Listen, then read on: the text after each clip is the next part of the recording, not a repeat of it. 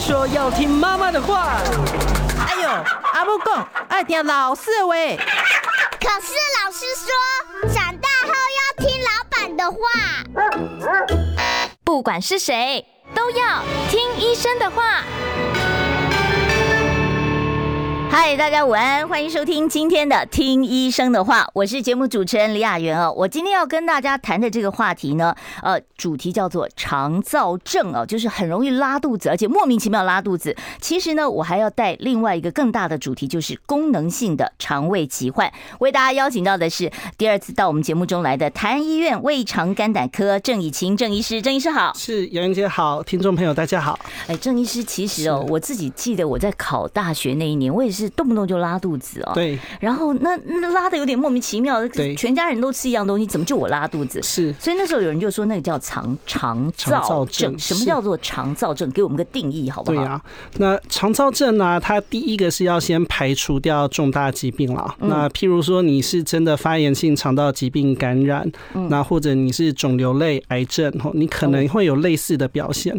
所以第一步是要先排除这些重大疾病、严重疾病。那第二个是，如果你的临床表现符合这些特征的话，它归类在肠燥症。那它的表现主要有三个层面。嗯，那第一个是粪便的形态改变。形态改变。形态那所以不光是拉肚子了，是便秘也算喽。对。哦所以，如果你本来是好好的一条，嗯哦，或者是平常是稀稀的，但它忽然有一天变得很硬，嗯，那这个算形态改变。嗯，那反过来说，如果你平常都是大便很硬啊，那忽然有一天它变得很稀很水，那也算是形态的改变。嗯，那第二个是大便的频率改变。嗯，那有些本来人是每天上厕所，是然后突然间变成三天一次，或者是一天好三几次次，。对。好哦，这都算频率改变。那啊呃，比较敏感一点的听众朋友应该就有感觉啊，因为好像说如果是肿瘤啊，还是也可能造成这种大对便啊，习不惯是改说大变。便习变习惯改变最怕就肠癌啊。是，嗯，所以光就疾病的表现啊，有时候我们分不太出来是什么原因。嗯，哦，那所以才会说这种功能性的问题还是要先排除掉重大疾病。嗯，那重点是我怎么排除呢？我要做什么样的理科检查吗？是才能够知道说我到底是呃有没有重大疾病，还是说我光是听你的这个日常的陈述，我就可以判断你可能对是比较良性的肠燥症呢？是，那当然，我们肠燥症还有一个表现是肚子会疼痛啦。那如果你符合刚刚讲的三种症状，符合其中两种，而且持续的时间超过三个月，嗯，那就叫做肠燥症的诊断。哦，一定会痛是不是？哎，三选二，三选二对，就是你的频率、形形态态、疼痛。哦，疼痛。哎，那难道肠癌的那种呃形态改变或者是频率改变，它不对是会疼痛的吗？哎，也会，哦所以、那那那那等于是没有分 辨嘛，都对都会没痛，错那有什么差别？那诶、对对我来说啦，我们临床上我常看还有几种表现。那第一个就是你的年纪是不是在高风险的族群？哎，肠燥症还有分什么高风险啊型？不癌是症谁紧张就对哦譬如哦。您的意思是说，癌症它有高风险对族群哦？是那譬如说一个十几二十岁的小女生进来嘛，嗯那我们就觉得呃，她应该是高风险在肠燥症，而不是癌症。嗯，从那年龄对，那反过来说，如果有一些呃长辈啊，嗯可能六十多岁、七十岁进来，那他以前没有这些症状，嗯，忽然冒出了这些症状，那当然我们就会更小心一点，去担心他会不会是癌症的一个表现。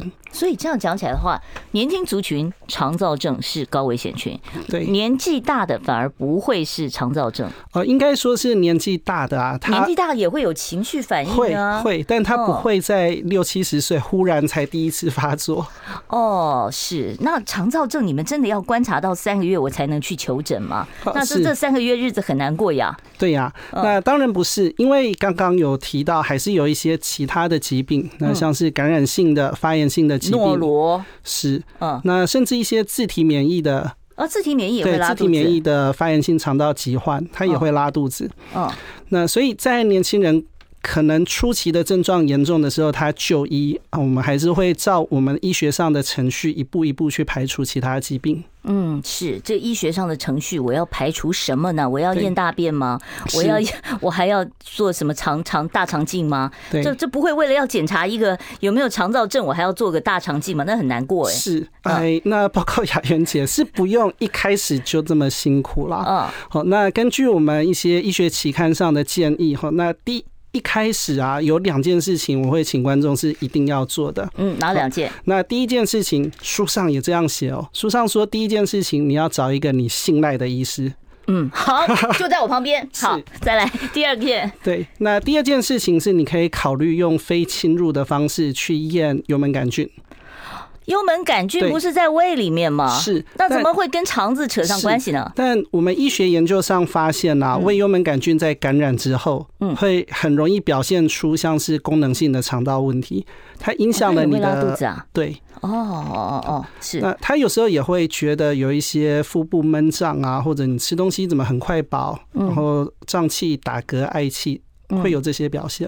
哦，所以胀气、打嗝也有可能是因为幽门杆菌所是造成的。是哦，是。那您说的这种肠燥症的疼痛是绞痛吗？我们有的时候拉肚子，觉得哇，痛到简直是好像对到冒冷汗的那种，那种会是肠燥症吗？哎、也会哦，好也会有那这么痛啊？有。那它的疼痛有分几种不一样的表现啦、嗯那像是第一个，呃，因为它影响到你的消化功能，所以你嗯可能会胀气，或者是觉得消化不良，肚子一直闷闷怪怪的哈。嗯呃，台语我们都会说“巴豆肚肚”啊。哦，肚肚，嘿肚肚对嘿那第二个是，它如果造成一些胀气或粪便阻塞的时候，嗯你可能会局部的呃蠕动受影响。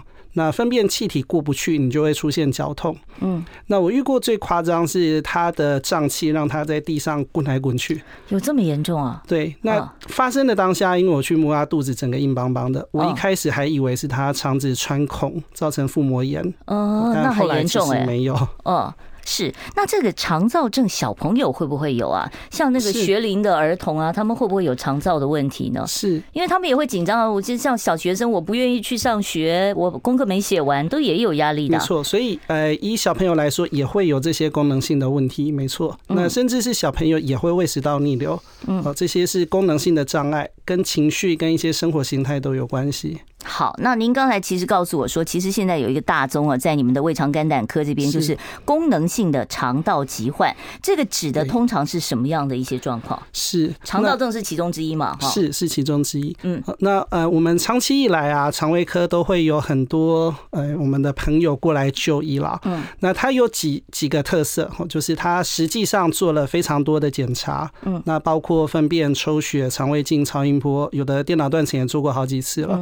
嗯那它会很明确的跟你说，它有一个症状，什么样的症状哦，那症状包括喉头有异物感，他觉得一直要清？K 痰。 K 这样 K，K，嗯，那包括他的胸口可能会有一些闷热、灼热的感觉，这不是心脏病吗？对，那也像胃食道逆流，哦，胃食道逆流也会有这个异物感是跟呃这个胸口闷的是感但觉。功能性疾患这一类啊，偏偏他去做了比较详细的二十四小时或七十二小时心电的图、哎的那个酸碱值测试，酸碱值测试怎么测试啊？对，他会放一个侦测器在食道，那看你是不是真的从胃嘴食巴道放逆进流去，，从鼻子。 好难受哦。那也有无线的，无线的嗯就是做吞一个胃胶镜囊，对，放到食道，呃，我知道那个东西非常的贵，对不对？而且用一嗯对次就废了，对。好几万啊！对 对，但呃，反过来说，因为有些类似胃食道逆流的患者，嗯他长期以为自己是，那做个做过这个检查之后，才发现原来根本不是。哦对，那它是属于功能性的障碍。哦，所以功能性的障碍，功能性障碍，我可以把它解读为心因性的疾病吗？哎也，它不尽跟然情绪跟环境都有一些因素影响，这没错。嗯但是它不完全是单一因素引起的。哦，不完全是单一因素。换句话说，那有没有可能是肠胃的结构问题有什么异常，所以才会造成是特别容易出现功能性障碍呢？对呀、那以大类来看呢、嗯那第一个它当然跟情绪、跟你的一些身心症状有关，嗯，那第二个它跟环境有关，呃那环境也包括我们肠胃道里面有一些益生菌的平衡。好嗯跟这个有关，那再来跟你的一些饮食习惯，或者是有没有呃熬夜啊、缺乏睡眠，哦，嗯那或者是饮食，呃，喜欢一些高油高蛋白的饮食，嗯，那跟这些会有关系，熬夜也会造成肠胃道的这个功能是性障碍啊。对啊，哦，那连肠 肠胃道都跟睡眠有关哈、哦。是。是好，那这个你刚才讲的这个环境是指人体内的环境还是外在的环境啊？是，哎、都有。哎、这个其实其实有一个要跟观众朋友们澄清一个还蛮有趣的，就嗯大部分人呢会以为我们肠胃道是体内，嗯，对啊，不是吗？对，那那但不是都在肚子里吗？ 对不起，但是在医学上我们把它当做是体外。啊，那那我会这样说啦，就譬如说我们吃了一个东西进去之后，嗯，那它其实是直接接触到我们整个肠胃道的哦、对啊，是啊，对，所以它没有被你分解吸收到体内去哦，它是先接触到我们肠胃道的这些表面。哦，所以就说它直接是在胃里面反应，在对你没有吸收进这个营养之前，对，啊、所以肠胃道在我们看来也可以算作体外，虽然你把东西吃进去了，但它还没有被你分解吸收到体内。嗯，那以肠胃道来说啊，它一个特色是表面积非常非常大。嗯，呃我们平常人的皮肤啊，大概是一百多倍才是我们肠胃道的表面积。摊开来的话，真的假的啊？对那肠这胃胃有多大？胃不过一般人的胃大概多大？，对，但因为还有肠子，嗯而且我们上面有非常多微小的呃黏膜跟纤对纤毛纤这样毛子是嗯，那如果把这些全部摊开啊，那是可以铺满一整个网球场的。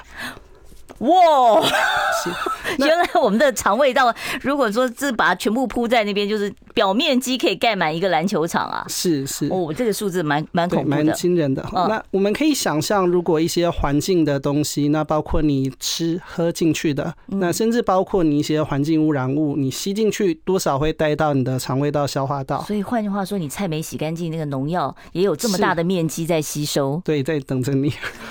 还有抽烟，抽烟其实也很重要。抽烟不是伤肺吗？对，但我们吸烟的过程，它会也会进入到食道跟肠胃里面，哦，所以吸烟对于肠胃健康也是有一定影响有的。很大影响。是好了，你又多一个戒烟的理由了。对你如果没错肠胃不好的话，你还抽烟，那你就是跟自己过不去了啊。是。好，我今天呢是邀请到了台安医院胃肠肝胆科的郑雨晴郑医师，跟我们谈一些功能性的肠胃道疾患。我们要稍微休息一下，待会儿我们再继续聊这个相关的话题。我关心国事、家事、天下事，但更关心健康事。我是赵少康，推荐每天中午十二点在中广流行网、新闻网联播的《听医生的话》。我们邀请到的都是国内数一数二的医疗权威，给你一个小时满满的医疗资讯，让你健康一把抓。除了收听以外，还要到 YouTube 频道上订阅 “I Care 爱健康”，按赞、订阅、开启小铃铛，爱健康三支箭，一件不能少。我刚才呢，在跟那个郑医师哦，我们今天邀请到的是台安医院胃肠肝胆科的专家郑以晴郑医师哦，我们聊的话题呢是肠燥症跟功能性的肠胃道疾患。所以听众朋友，三十八分以后，如果你经常会闹肚子啊，肚子不舒服，不管你是便秘或者是哦、呃你有肠胃方面的问题哦，胃食道逆流等等哦，你都可以待会儿待会儿呢打电话到我们的现场专线，我三十八分才会打开哦。刚才我其实是因为有听众朋友在 YouTube 上面提问说，肠燥症可不可以吃苹果、喝牛奶啊？哎，结果郑医师说，哎，这个听众朋友很有 sense 哦。对对对，他说它这个叫做非常没低错低什么负敏？低腹腹敏敏啊对啊，肚子的那个腹，对然后敏感的敏敏，敏哦是让肚子不要那么敏感。这是到底哪些食物算是低腹敏？对。那肠燥症的发作有有一大部分是因为胀气跟肠壁被撑开的牛关奶系不是超胀气吗？对对嗯，所以我们所谓的低负敏饮食，指的就是要避免容易发酵产气的一些食物，豆 浆，哎，豆浆算是。然后还有呢？ 好，那有几个常见的地雷啦。那嗯第一个是植物类的啊，包括豆新类香料、呃新香料、葱、姜、蒜、洋葱，哦，那诶甚至是十字花科的植物。青青花菜花椰那种对对花对椰菜对那种，哎、可是新香料很多人不是说，哎、新香料很好啊，可以帮助你啊、呃通鼻孔啊，让你对对对增加没错循环呐、啊这新香料对肠胃道敏感的人不好吗？没错，所以我们讲这个食物并没有不好，只是它容易诱发你的肠燥症。哦，所以如果说你是在肠燥症的急性发作期间的话，对新香料先尽量少一避免点。是，好，那其他也包括非常甜的水果，因为它的果糖容易发酵产气。香蕉吗？哎，苹果，苹果是其中一个。啊，苹果容苹易果产气，可是有人跟我对讲说，苹果它拉肚子的时候吃点苹果，可以让你的肠子蠕动的慢一点，不要那么是，嗯哎，慢一点到我没听说，不过它在肠燥症是要稍微避免的食物。哦。所以肠燥症的患患者，那个苹果要不要不要？哎，应该说是很甜的水果，嗯那果糖非常丰富的。还有什么水果是果糖非常对西瓜？哎，西瓜也是哈密瓜哈密瓜哈。哦嗯哎，那反过来说啦，应该我们可以去看什么东西比较不会，拔啦柑橘类 的，柑橘类的果糖没有那么多。哦，柑橘类的果是糖比较没有那么多，对所以越甜的水果越容易诱发你的肠燥对症发作的更厉害。对，但还有一个小地雷就是糖浆。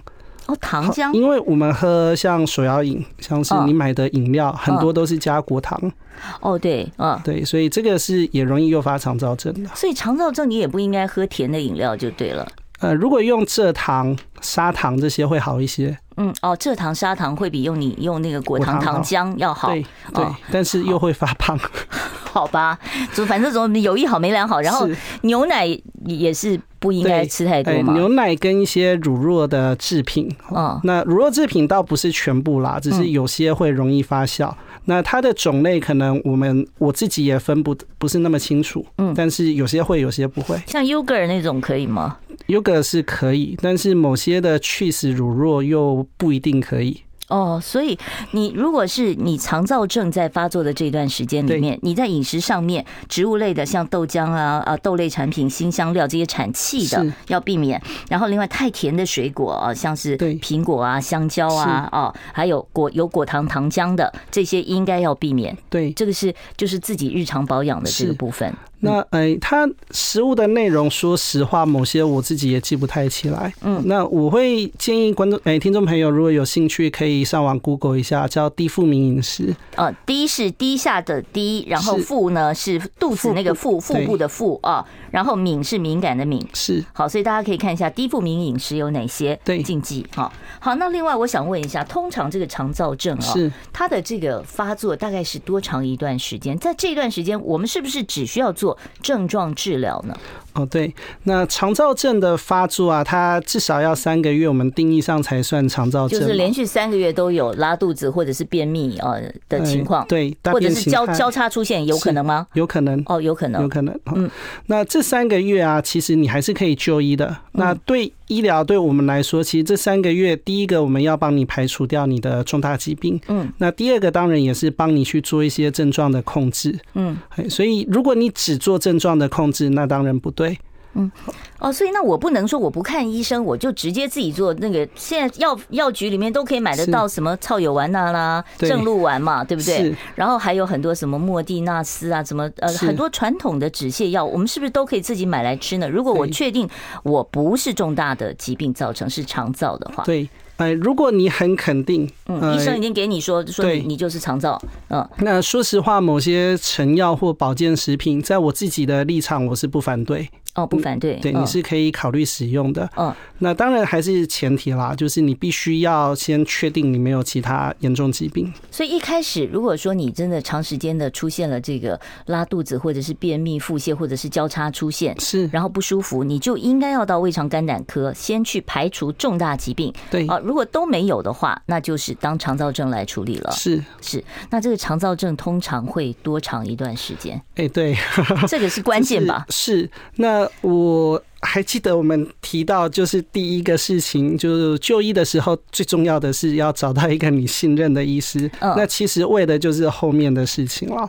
嗯，哎，因为呃，它可能会伴随你相当长的时间，相当长是相当多长长？一年？哎，不一定哦。那我的形容会是，它有点像男女朋友交往、分手又勾勾滴，哦，他有所以时候它又会变恐反怖复情发人，生这样子。是，他可能会这样。哦，所以它是体质吗？它是它算过敏体质吗？对，那因为诱发它的原因啊，跟饮食习惯有关，嗯跟你的精神焦躁、紧张状况有关，嗯，那又跟一些哎肠胃道里面的益生菌有关，嗯，那这个又会受到像是抗生素的影响，或者是你其他疾病的影响。抗生素也会造成影响啊。对，因为它影响了本来的益生菌，哦，那进而影响里面的环境。所以我们吃抗生啊素是会杀杀死在肠道里边原本的这个益生菌吗？是，哦，抗生素本来就是预防感染的恶化的，所以它不只是好呃是坏坏菌的杀掉对了它好的也杀。哦，所以难怪真的抗生菌、抗生素真的不能滥用啊，滥用也是担心说会有抗药对，会性有嘛。其他问题。好，那但就是因为肠燥症有那么多的因素啦，所嗯以它有可能被其他原因又让它发作起来。哎，你印象中有没有在你临床上看过比较特殊的案例，肠燥症的案例啊？有啊，嗯，有。那刚刚提到就有一个在地上打滚的嘛，哦那个一开始我以痛到这种为程度嗯对，那还有一些啊，其实我我私底下觉得他们也蛮受苦的嗯啦，就是他们一直怀疑他有疾病，只是医生没找到。所以他就没办法，他就 hospital shopping 就开始是各科都转一圈，所有检查都对做完，最后对还是没有办法查出原因，这样对子。嗯对，好，现在时间呢已经是中午的十二点二十七分了。你所收听的是中广的《听医生的话》，记得订阅我们的 YouTube 频道，我们是 I Care 爱健康哦。我们每天都会请专业的医师解答各式各样的医疗保健问题，欢迎大家踊跃订阅。呃，如果你家里面有长辈，帮长辈订阅一下。我们待会儿再回到我们的节目现场，我们今天谈的是肠燥症。想健康怎么这么难？想要健康一点都不难哦！现在就打开 YouTube 搜寻“爱健康”，看到红色的“爱健康”就是我们的频道哦。马上按下订阅，并且打开小铃铛，就能医疗保健资讯一把抓。想要健康生活，真的一点都不难，还等什么呢？爱健康的你，现在就打开 YouTube 订阅“爱健康”。听众朋友，你所收听的是我们中广的《听医生的话》。我们今天呢，跟大家聊的是肠燥症跟功能性的肠胃道的疾患啊。所以，如果你有任何啊，像胃食道逆流啦，或者是呃、像我们今天的主题拉肚子、肠燥症哦、甚至于是便秘方面的问题，你待会儿呢都可以拨打我们的现场专线零二二五零九九九三三零二二五零九九九三三。呃，刚才我们一边在回答 YouTube 的这个听众朋友的各种问题哈，还有两位听众朋友说以晴好帅，郑以晴好帅。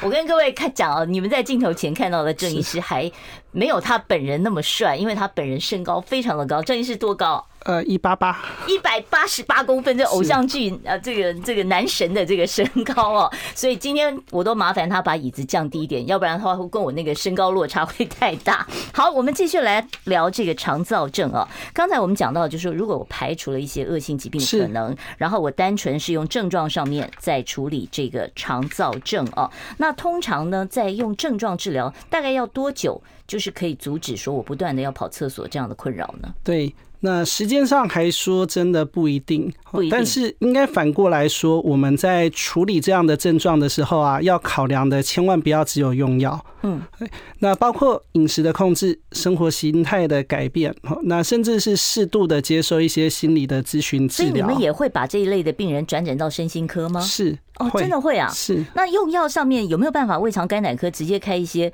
放松一点的？可以可以的哦哦。那包括我本人其实也常常开了抗忧郁剂给患者去减轻他的症状。哦，这些抗忧郁剂它本身的对作用是什么呢？它是是让你好睡吗？还是怎么样呢？对，那我的解释是这样，就是这些抗忧郁剂或者是影响到你的神经的药物嗯啊，它其实某某个部分是减缓了你神经的冲动性。嗯好，那像是你本来受到了这样的刺激，你会越来越敏感。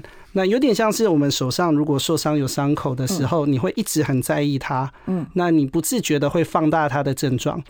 对那甚至对，甚至这你是伤会口的都好了，你还是一直觉得就是会一直关注它。对我前一阵子就是烫伤了一块以后，我就忍不住，我就每天要换药好几次。后来医生跟我讲说，你换那么多次药，其实对反，而都都好了，都不好啊，是就是更更糟糕，对你的伤口更不好啊。好，对那我们长时间的靠这个止泻剂啊，哦，或者是就是长时间便秘的这种肠燥症，我用软便剂来是改善我的症状。我止泻剂吃多了，我会不会反而变成便便秘了？是。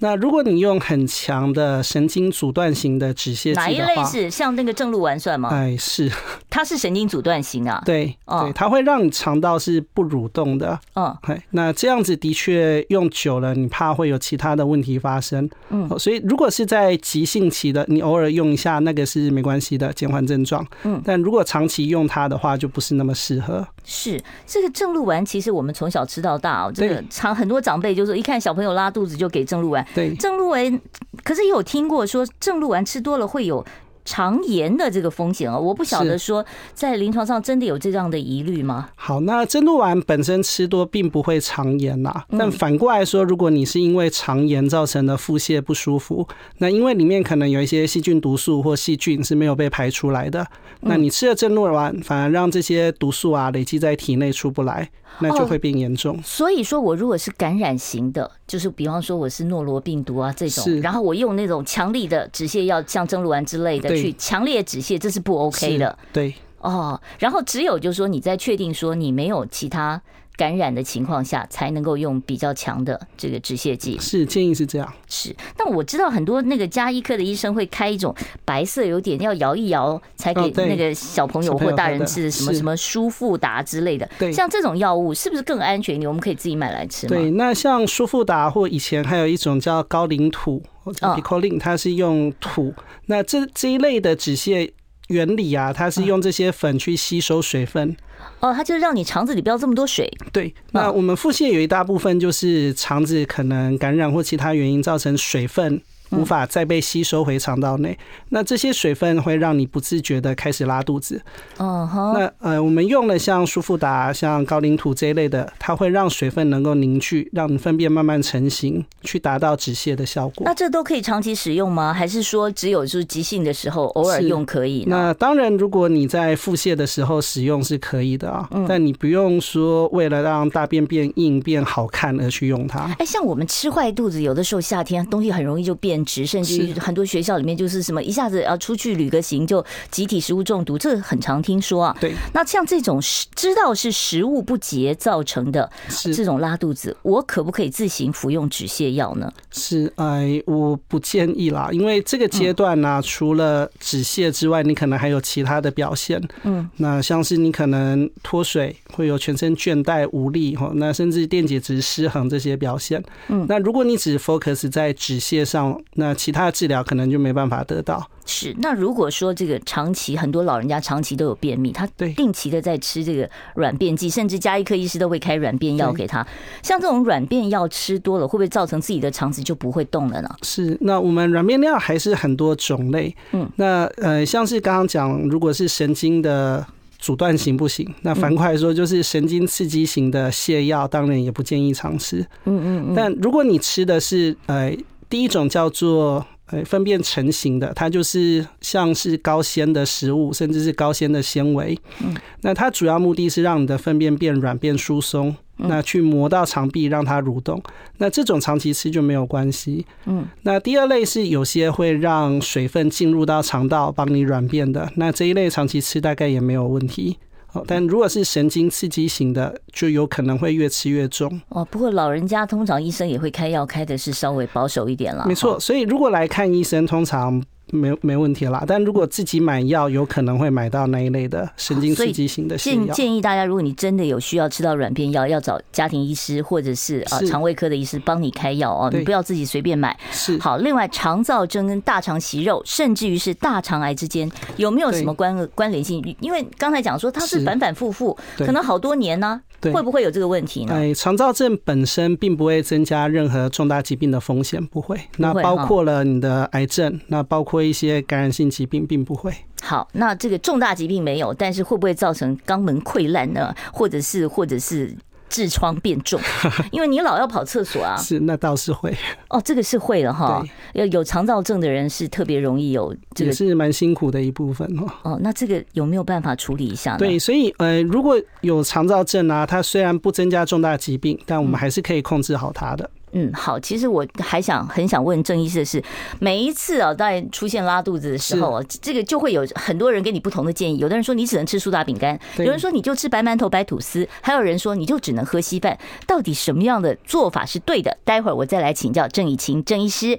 好，我们稍后再回到我们的现场哦。这里是听医生的话。我关心国事、家事、天下事，但更关心健康事。我是赵少康，推荐每天中午十二点在中广流行网、新闻网联播的《听医生的话》。我们邀请到的都是国内数一数二的医疗权威，给你一个小时满满的医疗资讯，让你健康一把抓。除了收听以外，还要到 YouTube 频道上订阅 “I Care 爱健康”，按赞、订阅、开启小铃铛，爱健康三支箭，一件不能少。我们现在呢，为大家谈的呢是有关于这个肠燥症哦，跟呃功能性的肠胃道疾患。我其实电话都还没打开呢，已经有人打电话进来。我们现场专线是 零二二五零九九九三三零二二五零九九九三三。我们今天为大家邀请到的是台北台安医院胃肠肝胆科郑以晴郑医师。好，我们接第一位听众朋友电话，你好，请说。我我想请问一下，是，我从今年六月份开始啊，就便秘。嗯，那那那我在六六月份之前呢、啊都都没有这种状况。嗯，是那我六月份开始，我我有一个病症，就是我那个膝盖外侧疼痛哈、脚突然不能走路。是那我大概，所以我就开始便秘了。嗯那我现是在我十月份哈、去针灸，对那针灸好了，我现在可以走路，可以活动了。是可是便秘还是没有恢复，我现在还是不能便秘。那是每天必须使用啊，是一些个一些个那什么，甘油球之类的。还甘油球是这些东西才能够解便。对那请问我有没有什么要可以担恢心复自然？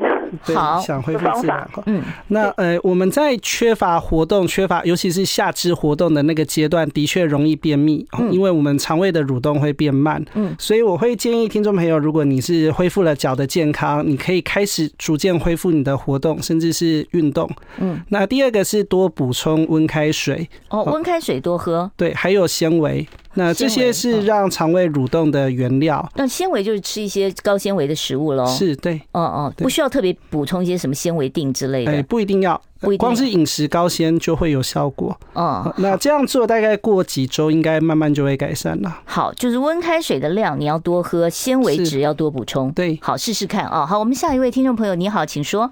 主任医生好嗯哎、，你好，刚刚医生听到多喝温开水是跟高纤维是，那现在外面市面上广告很多益生菌，对那益生菌是不是可以代替你刚刚说那个软便剂保守是型的，是不是可以代替它？对，嗯，好，我们好听听看这个郑医师建议。是。那我自己的建议啊，因为呃，益生菌它本身不算是药物，它还算是嗯保营健养食补品充嘛品，。对，嗯，那目前对于功能性的一些疾病的治疗上啊，也还没有说非常强的证胃据，肠肝胆科你们会开药的时候会开到益生菌吗？偶尔会好，但是我以我自己来说啦，我通常是把它当做是疾病的治疗，或者是像是他用了抗生素之后的抑菌补充，我哦通常是这样用。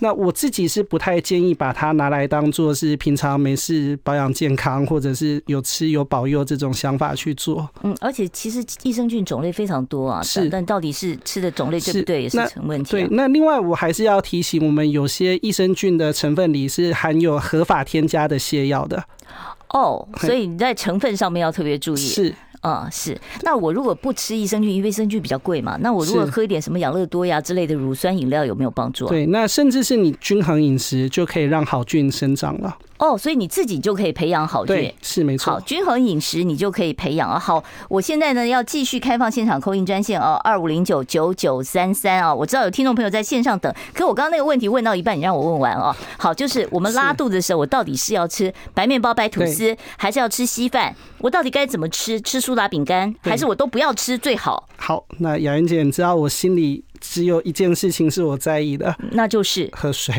哦， 因为我我我在那个阶可是段。很多人不敢喝，我怕越喝越拉水泄，怎么办啊，呢？没有，所以我只会关心这件事，所以不管你问我什么，我都会只会告诉你要记得喝水，因为我们只怕脱水。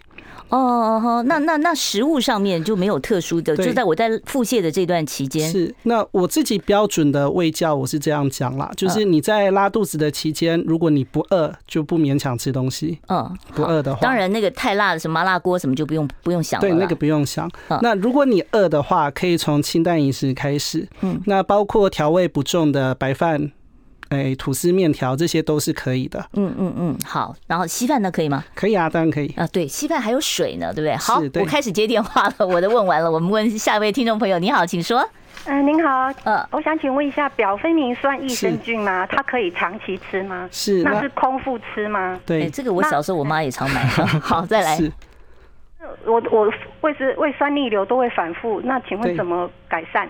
对。哦，好，那第一个表非明是益生菌没有错，嗯那所有的益生菌建议都是随餐吃。那我们益随生餐菌，吃是餐前吃，餐后吃。哎，或者你吃了马上吃饭，哦，吃了以后马上吃饭。对哦，OK，好，那我们的益生菌啊，目标都是要让它进到小肠，嗯所以它在胃里面很容易受到胃酸的影响。哦，就是益生菌可能被你的胃酸就消灭了大半，那少部分才进到。所以不应该是饭后吃，是饭前吃，让它先下去。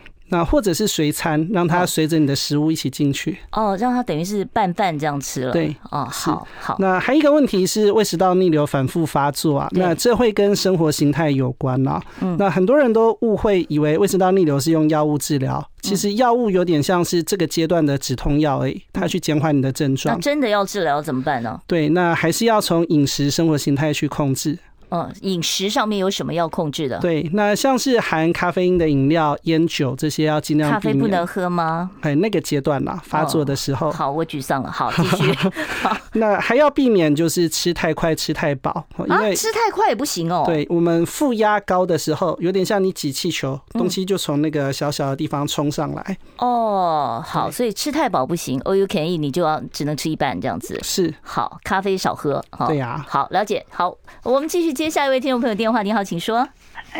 呃，那那医医生是还有主持人你好，呃，我那个呃呃，大概从小到大，大概一两个月，甚至有六个月没有。呃，有便秘的情况是，然后益生菌啊，什么呃，酵素美，酵素美可以吃吗？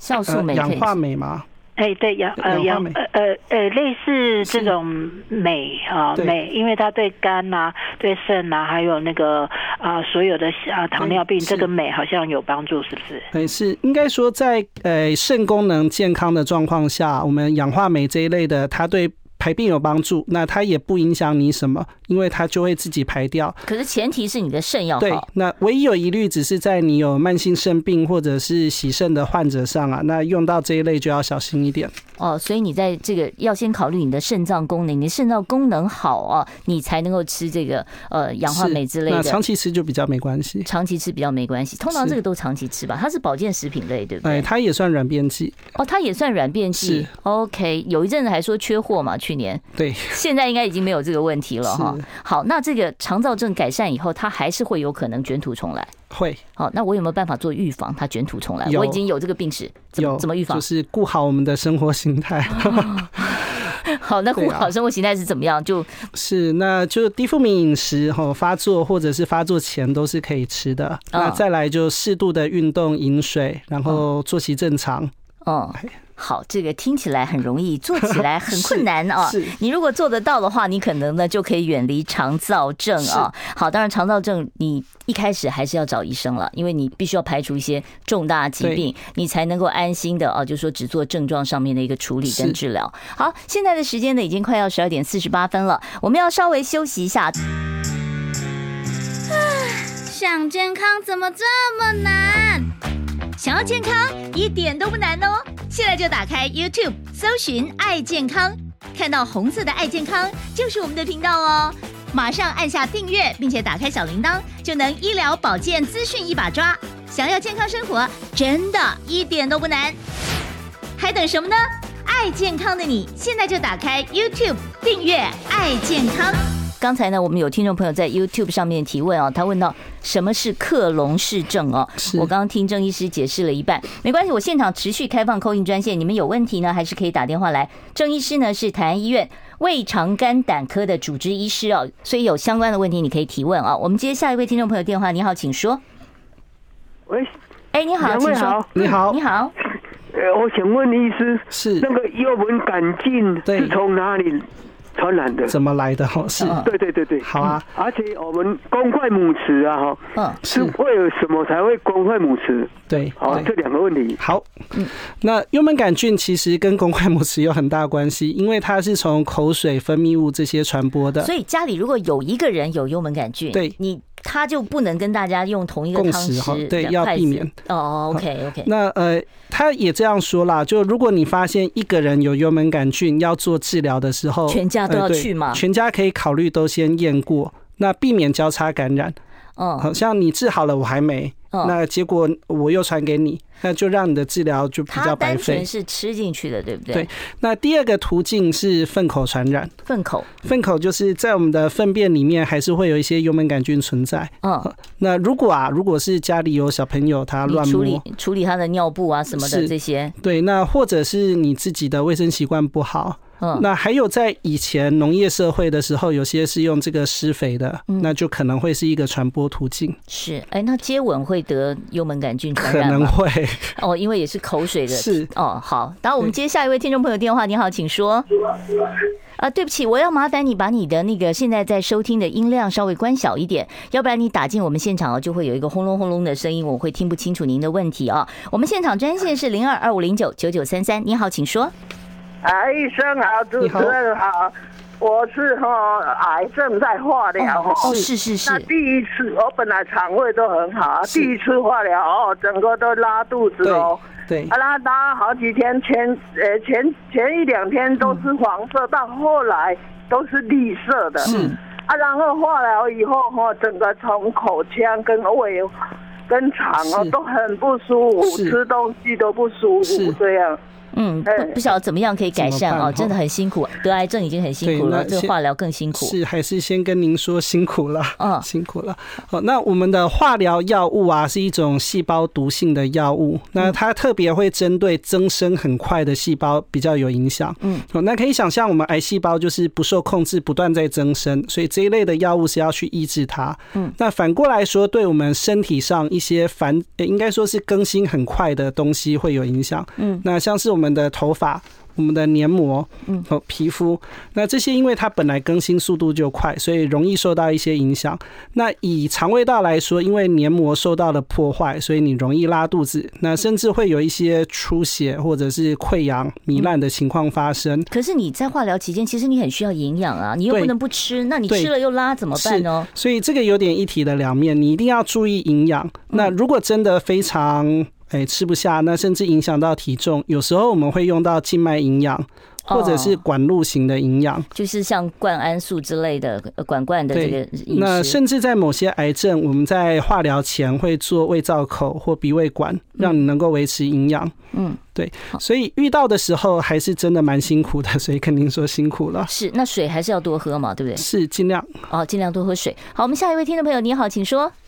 你好，嗯请问一下哈、那个一天到晚就是说打嗝，一一次哦，差不多要三四声啊，不管是吃饱或吃一粒药丸，对或者是空腹都是一样，不知道什么原因。特别容易打嗝，哦，对，那打嗝嗝是胃胀气，是不是？哎，胃胀气或者是横膈抽筋、抽搐都有可能哦，。横膈抽筋啊，嗯对是。那这个可以怎么处理？哎，第一个啊，你可以检视是不是吃太快，因为来不及消化。哦，吃太快，对，胃受不了，所以有点痉挛抽筋，那你就嗯以打嗝来表现。嗯，那它也可能是幽门杆菌感染，哦，幽门杆菌也是会打对嗝哦，对所以要去检验一下哎，是可以检验一下。幽门杆菌怎么验呢、啊哎，吹气、粪便检测，或者是做胃镜去切片。是讲到这个打嗝，我就想问一下，以前小时候那个每次打嗝，那个家里长辈就会说：“哦，你把鼻子捏住，屏住呼吸，喝九口水就对可以不打嗝了。”这对这真的吗？那应该说，你去刺激你的自律神经，都可能让它改善。哦，所以那打嗝还可以怎么样？有人说吓你一下这样子，吓你一下哦。你就那也有些说法是在那个过程啊，就是控制呼吸、深吸气、慢吐气，哦这可能深也有帮助。深吸气，慢吐气啊。哦对，那哦要对持续一阵子。好，再来哦。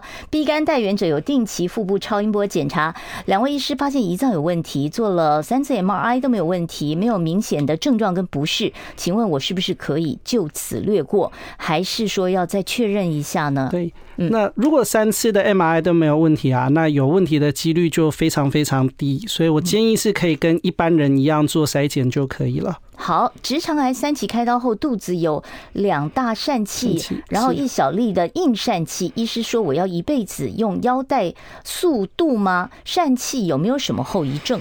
对，那疝气如果指的是开刀的那个部位的伤口疝气的嗯话，只要它没有造成阻塞，那就不会有什么后遗症。哦，今天问题很多哈、再来，我每天都吃好多蔬菜哦，大便五十岁以后形状都是一大块或小块哦，这样正常吗？是，呃。他有在注意养生了 哦对，是正常的。哦，是正常的对哈。好，再来，吃饭后就有便意，而且常常会挡不住，是所谓的直肠子，还是说我做过痔疮手术的后遗是症？，哎，都不是，这个是人的正常反应。我们有一个叫胃肠道的反射，哦就是你吃的东西进到胃或小肠之后，有一个大肠那边的括约肌会打开，哦嘿这是正常的反射。哦，所以正常，可是一般人也不会说我一吃完马上对就想想上厕所哎啊。大多数的小朋友有这个反射，哦，小孩子特别明对显。。那成人因为开始会去忍，开始嗯做一些自己的控制，所以这嗯个反射有些人会不明显。是好，那再来何谓大肠无力症？对，那大肠无力症指的是你的肠子收缩的功能不好，那嗯造成老人家排比便较不好，多是不对，是老人家那或者是长期胀气，因为肠子有点松松垮垮、软掉了，嗯它收缩能力没那么好。是好，然后再来六十岁我太瘦了，吃不胖跟肠胃有关系吗？我需要改善吗？